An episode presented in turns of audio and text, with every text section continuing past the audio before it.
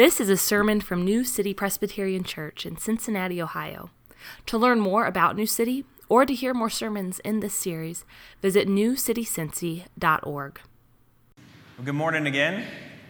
Uh, glad to be back here with you. Again, my name is Josh. Um, if you just started coming around this summer, you haven't seen me up here in a while. I uh, have been working in the month of July, but working ahead. And so you've been well served, I think, by all the other guys doing some teaching uh, throughout the summer. And I'm here this week. I'm actually gone next week. I'm, I'm teaching at our, um, our planting church. Uh, but then after that, you get a whole lot of me for a while. So uh, I guess I'm saying, you know, get ready. I don't know, I don't know uh, what else to say about that. But um, I am glad to be able to dip back in and, and be part of this series because we've been, um, as we've been looking at the series on the life of David, you know, one of the things we've been saying is that uh, David's story is the single most extended story, uh, other than Jesus, in the entirety of the Bible.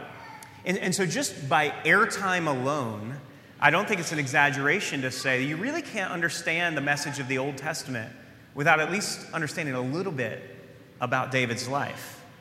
And actually, even more than that, I don't think you can even understand the New Testament without knowing at least a little something about David's story, because after all, how does the New Testament begin? The very first verse, the Gospel of Matthew, it starts the book of the genealogy of Jesus Christ, the son of David, the son of Abraham.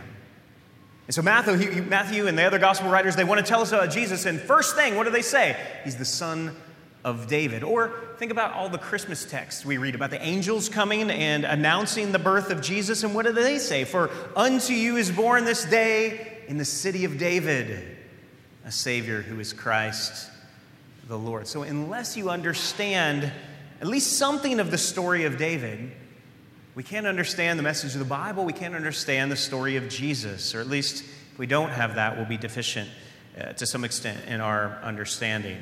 And so that's why we're doing this series. David's life is really, really important to the overall scope of the biblical narrative, uh, the larger story of the Bible. In this incident that Jenny just read to us from 2 Samuel chapter 7 may just be the center or the hub of David's whole life. You know, the joke used to be like you can't fly anywhere in the United States without a stop in Atlanta, right? The hub, you know, or at least on Delta, that's probably true, right? You always have to stop in Atlanta to get anywhere else in, in the United States. Well, you can't get anywhere in David's story without a stop somewhere along the way in 2 Samuel 7. It's that important to David's self understanding, and then why the rest of the Bible treats David's story is so important for the rest of the biblical narrative. This is the story of the covenant that God makes with David. And so, as we walk through the text this morning, I want you to think about it in three ways, or think, think through the text uh, uh, in, in three movements. Uh, number one, David has a plan. Number two, God has a different plan. And then number three, David has to figure out what do I do when that's the case. God has a, or David has a plan, God has a different plan. How does he respond to that? All right, so here we go. David has a plan. Now, as the start of this chapter, things are going really well for David. This may be the high water mark for him. And if you ever played, like I did, the uh, Nintendo game NBA Jam growing up, uh, yeah, I see a few hands even, all right? Uh, an NBA Jam, after your player would make three shots in a row, the announcer would say, He's on Fire, exactly right. And then you could shoot from anywhere on the court and it would go in automatically, even if it was a full court shot. Totally unrealistic, by the way. He's on fire, right? Here in this story, David's on fire. Goliath is dead. Saul is dead. David is alive, very much alive, and the people are united behind him. He had a series of impressive victories against the Philistines, right? Their old pesky enemies, the thorn in the flesh of Israel. David has managed to consolidate the country, to unite these tribes, right? The tribal identity was very strong. This identity as a whole nation of Israel was pretty new, and David unites them together. He establishes a new capital city in Jerusalem. He brings the Ark of the Covenant to reside there. David is on fire.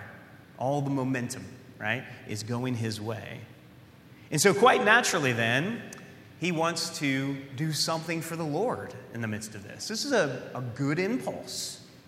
And so he goes to his pastor, Nathan the prophet, and he talks this over. He says, Nathan, I'm living in this new palace made of expensive, beautiful cedar wood, and I'm not going to lie, Nathan, it's pretty awesome. But I'm starting to feel bad because the Ark of the Covenant, the symbol of God's presence, it's just residing in this nasty old tent. Now, remember, the tabernacle was, was a tent, an elaborate tent but a tent nonetheless. That's where the priests would do their work, where they would make their uh, offerings, where the priests would come to do their sacrifices. But you got to remember where we are in the story. The tabernacle now is 300 years old. All right? An elaborate tent, but I don't care what kind of tent it is. 300 years and it starts to wear, right? It's faded, it's threadbare, perhaps smelly and moldy. And David says, I just, I got to build a house for the Lord. Now, how does Nathan respond to this? Well, how would any pastor respond when a wealthy donor comes and says, I want to build you a brand new sanctuary for your ministry? Go and do all that is in your heart, for the Lord is with you, right? That's what he says, like any pastor would say. But later that night, Nathan has some pause, and here's how Eugene Peterson puts it. He said, There are times when our grand human plans to do something for God are seen after a night of prayer to be a huge human distraction from what God is doing for us. That's what Nathan realized that night. God showed Nathan that David's building plans for God would interfere with God's building plans for David. So God speaks to Nathan and he tells him to revoke this building permit, right? He previously greenlit it, go and do all that the Lord has put in your heart uh, now it's revoked.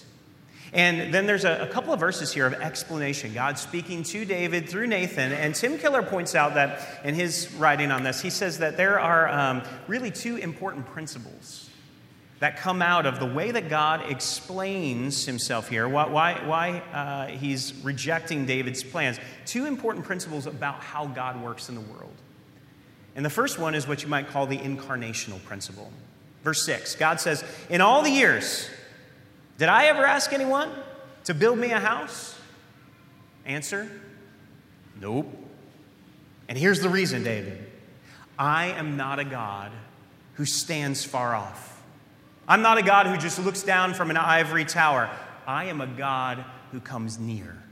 I am a God who dwells with my people. I traveled with them when they left their slavery in Egypt. When they wandered in the desert, I was there with them to guide them and provide for them and protect them. When they were in need, I was right there among them.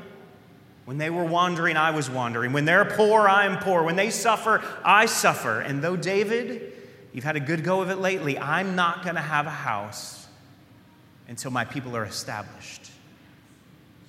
We have a God who comes near. We have a God who is, goes with his people, the incarnational principle. But there's a second principle here about how God works in the world, and that's what you might call the grace principle. Now, it doesn't seem like it, but David is in a very dangerous place here. It's a place called success. Because when you're on fire, like David is here at this time, it's easy, very easy, to be more full of yourself than you are full of God. Look at verse 8. Thus says the Lord of hosts I took you from the pasture, from following the sheep, that you should be prince over my people Israel. God saying, David, remember where you came from? David, where were you when my call came into your life? The answer is you were out in the fields, you were with the sheep, you were with the livestock. And listen, shepherding is fine work, but it's not prestigious work. And it's certainly not the normal career path somebody takes to sitting on the royal throne. God says, David, I took you from the lowest place and I brought you to the highest place. I did that, David. This was my work. Verse 9. And I've been with you wherever you went, and have cut off all your enemies from before you, and I will make for you a great name, like the name of the great ones of the earth. David's a good general, but who is ultimately responsible for all of these victories? God says, David, I'm the one who drove your enemies away before you. I'm the one who's going to make your name great among the nations. And God here is the first person subject of 23 verbs in this section. All the work is God's work. God is the one who's driving the action, moving the plan, directing the mission. David, you want to build me a house, but no, I'm going to build you one. Now, this is important because uh, you have to understand in the ancient world, it was very normal for a new king to build a temple to his God. And uh, what we, when the temple was created, when it was constructed, there would very often be an inscription on the side of, uh, you know, somewhere on the stone uh, of the temple. And uh, we have all kinds of examples of this, by the way, from archaeology and from history. Uh, and the inscription would say something like, A temple to the sun god Ra, dedicated by King Thutmose. The idea being, right, a king would build a temple to his god, and then the god, in response to this, would bless the king, establish his rule, give him long life and great success. And fundamentally, this is actually how all religion works. You do something for God, you build something for God, you give something to God, you give something up for God, you sacrifice something for God, and then God will bless you. That's how every religion works. I do something for God, God will then do something for me. But God here is saying to David, I don't operate like that. I'm not like these other gods. I am a God of sheer grace. My relationship with you is not something you earned, David. It's not something you can continue to earn. This is grace, unmerited favor. You're not going to build me a house, David. I'm going to build you one. This is a crucial moment for David to understand this and for all of God's people to understand as they watch this happen or as they read about it afterwards. David has a plan, but then, secondly, we see, right, God has a totally different plan. And we already talked about it a good bit, but look down at verse 11, just so we are really clear here. Uh, verse 11 says, From this time I appointed my judges over my people Israel.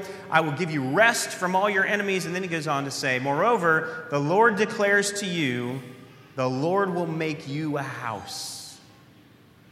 Now, when David was talking about building God a house, he meant a literal physical structure, right? A building, a temple.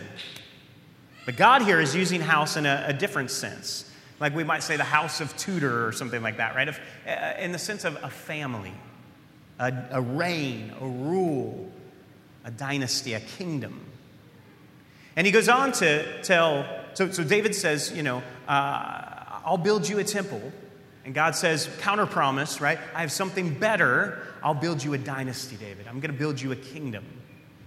And he goes on to tell David that this dynasty, it can't be stopped. Death won't stop it. Verse 12, when your days are fulfilled and you lie down with your fathers, I will raise up your offspring after you, who shall come from your body, and I will establish this kingdom.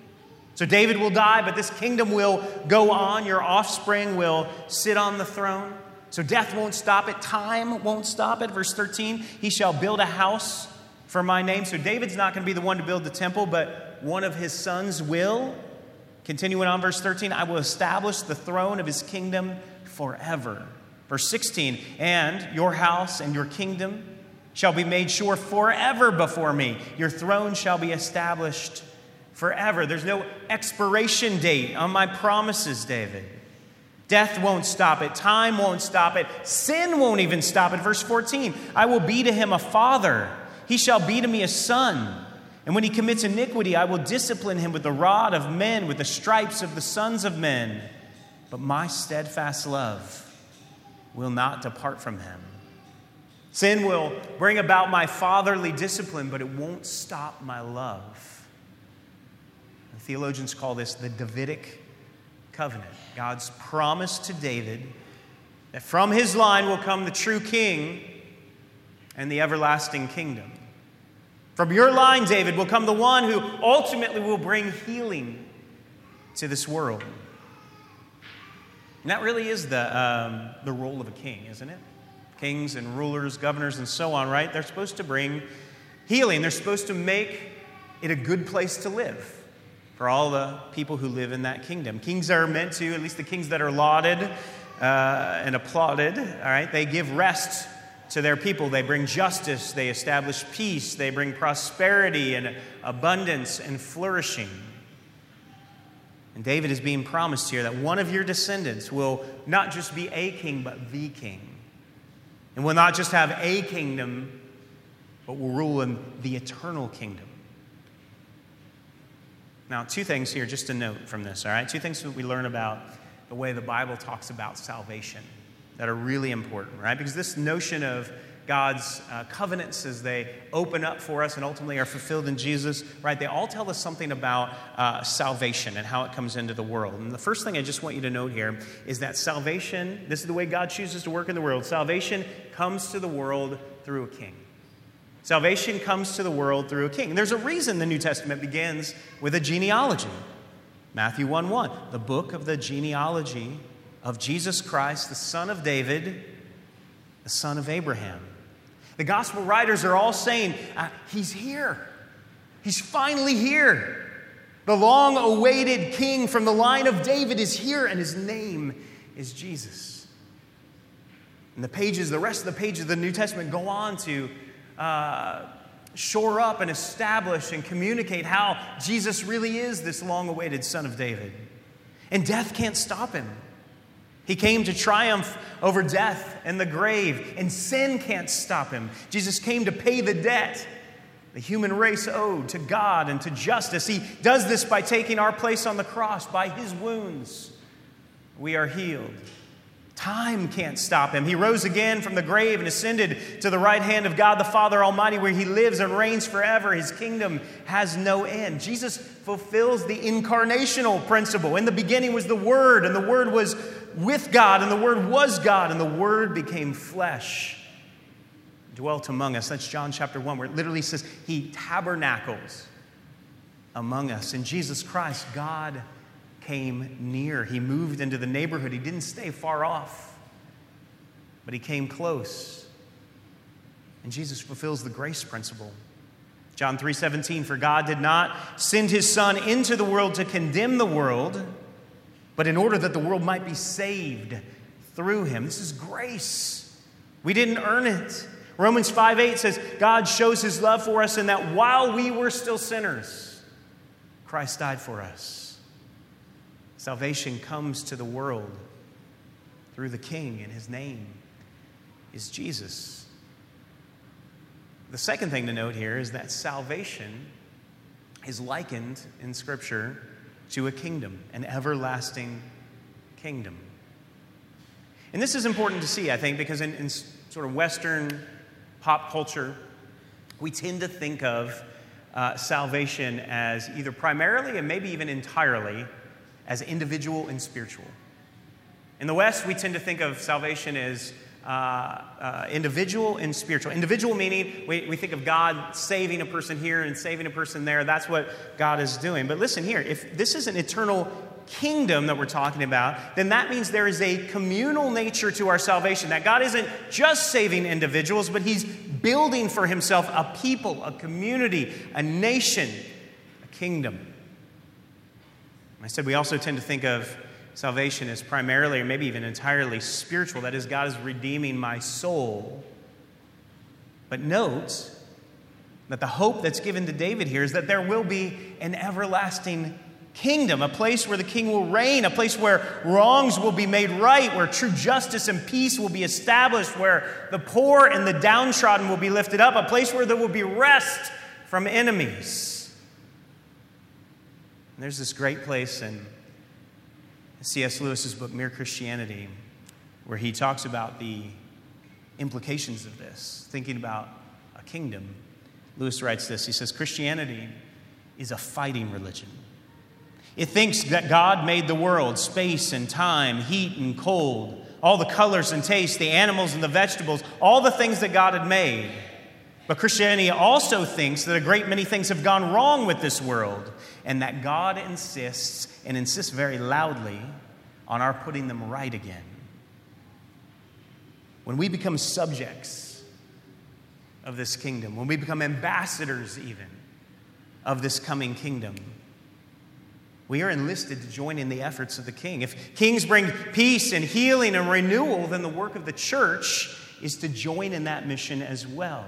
And so we proclaim the gospel of the forgiveness of sins, but we also go into the world and live amongst the broken and the hurting. We rehab homes and start schools and work in hospitals and tutor at Whiz Kids and support orphan care ministries like Back to Back and provide meals and visit the sick and check in on our neighbors and visit prisoners and do job training at CityLink and on and on and on. Because if God's salvation is not just the whisking away of disembodied souls, but the coming of a new kingdom, then all of this matters. It all matters. David had a plan. God has a different plan. The third point this morning, last point, is how does David respond to that? Now, there, there are really two reasons that I think the story is, uh, is here for us in Scripture. One, and what we've been talking about mainly so far, is what you might call a, a theological point, right? A theological reason. Um, God's covenants working through uh, throughout the story of Scripture, how God uh, brings His healing, brings His uh, salvation into the world. And, and David's uh, covenant is one stop along those lines, all of them culminating in Jesus. And so, one reason to have this story here is the theological uh, principle of, of, of this covenant and being able to understand the story of Scripture. But there's a second reason, and you might call this just a practical reason, that I think this story is here for us. And this story is, is in the Bible, is in here, at least in part, to help us know what to do when we find out that our plans are not God's plans. Or I should say that God's plans are not what we had hoped. They're not our plans. So, what do you do when you don't get the job that you want? Right? I bet you've had something like this happen to you. Right? It could be a literal job, right, that you've been passed over for, or you've tried to figure out how to get into and you can't, right? They pick somebody else, the doors seem closed to you. Or it could be something to do with ministries. You're thinking about uh, a passion that you have that never seems to materialize, a, a, role in the church that you wish you had, but you don't for some reason, a, a great idea that you have that no one else seems to get as fired up about as you do. Or maybe it's more intimate and personal, right? A role that you wish you had with others. You want to deepen that friendship and it's not reciprocated in the same way. Or you long to be a parent and it's not happening. You wish you were married and it doesn't seem like there are options. All of these things are disappointing, sometimes even crushing. So, what do we do? Well, what does David do here? First, David prays. Verse 18 says, David went in and sat before the Lord. Quote Eugene Peterson again here. He says, David sat. This may be the single most critical act that David ever did, the action that put him out of action. More critical than killing Goliath, more critical than honoring Saul as God's anointed, more critical than bringing the ark to Jerusalem, more critical because what David now does in response to Nathan's pastoral prophetic counsel will either qualify or disqualify him for the king work which God has which he has been anointed, trained, preserved, and empowered. So this is a moment where we figure out what kind of king David is actually going to be. So what do kings do? Especially in the ancient world, but I think generally speaking everywhere. What do kings do? They leverage power, right? Kings, especially in the ancient world, impose their will. Kings make things happen. Kings assert their domination. But David sat before the Lord. The action that put him out of action, to use Peterson's words. He prayed, he communed with God. This is an act of submission. David prays, but here we see also that he submits. And Verse 18, all the way to the end of the chapter, is his prayer. And we didn't read it all this morning, but you can go back and look through it. But I think what's striking about it is the number of times that David refers to himself in the prayer as your servant, O Lord. All the way through, your servant, O Lord, your servant, O Lord, your servant, O Lord. Maybe that doesn't seem like a big deal, but you got to remember how was David addressed? How did David think of himself? How, David, how what was his position everywhere else? David is the king, right? To everyone else and in every other place in the world, David was a king. But here, before the Lord, David is a servant and he's acknowledging this. And we need to acknowledge this as we wrestle through disappointment. Obedience to the true king means that we need to allow for God to say no to us, even when we think we have a really good plan. And just because we can't think of a good reason why God would say no, it doesn't mean that he doesn't have a good reason. The Lord is king. We are not. David wrestles through this. He prays, he submits, and then finally he trusts.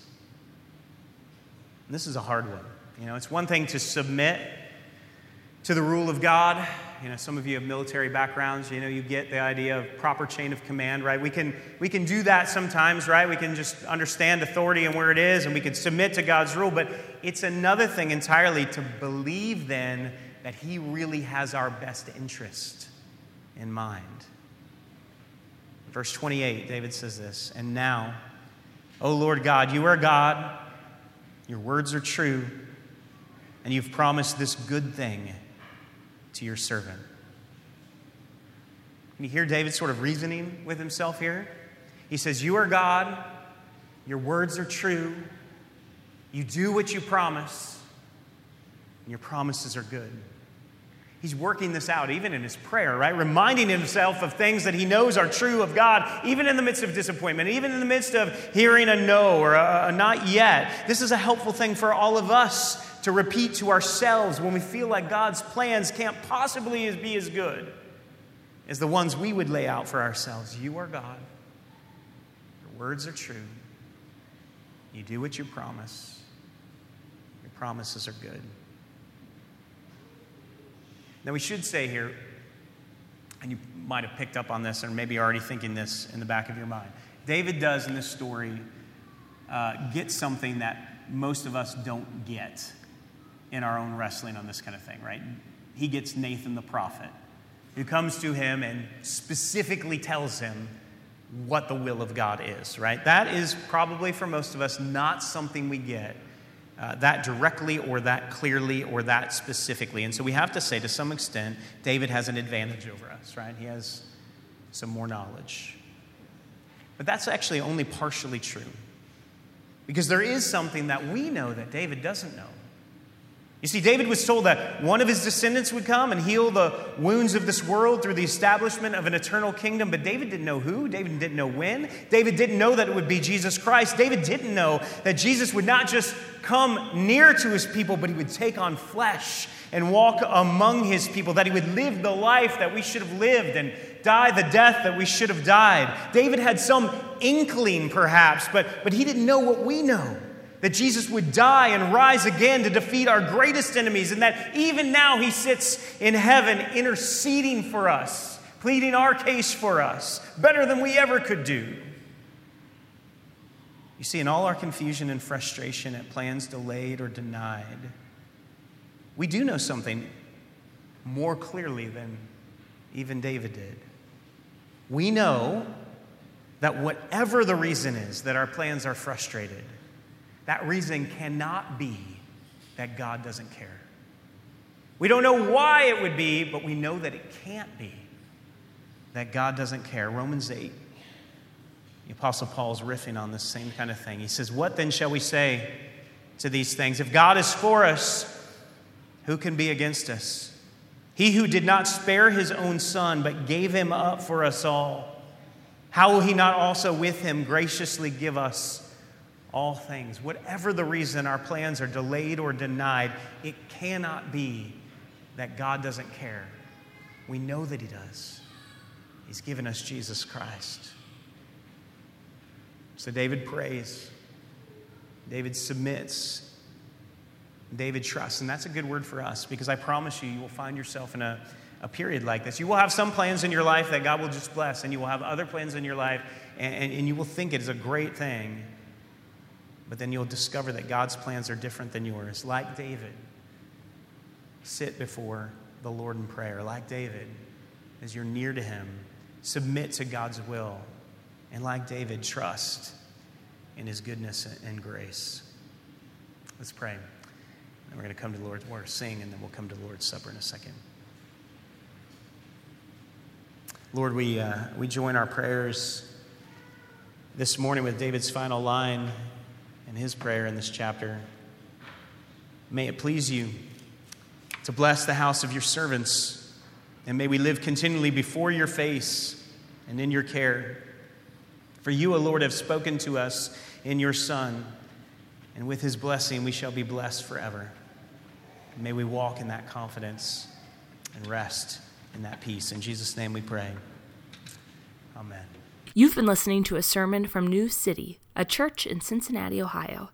Visit our website at newcitycincy.org for more sermons and resources. That's New City, C I N C Y dot org. Thanks for joining us today, and God bless you.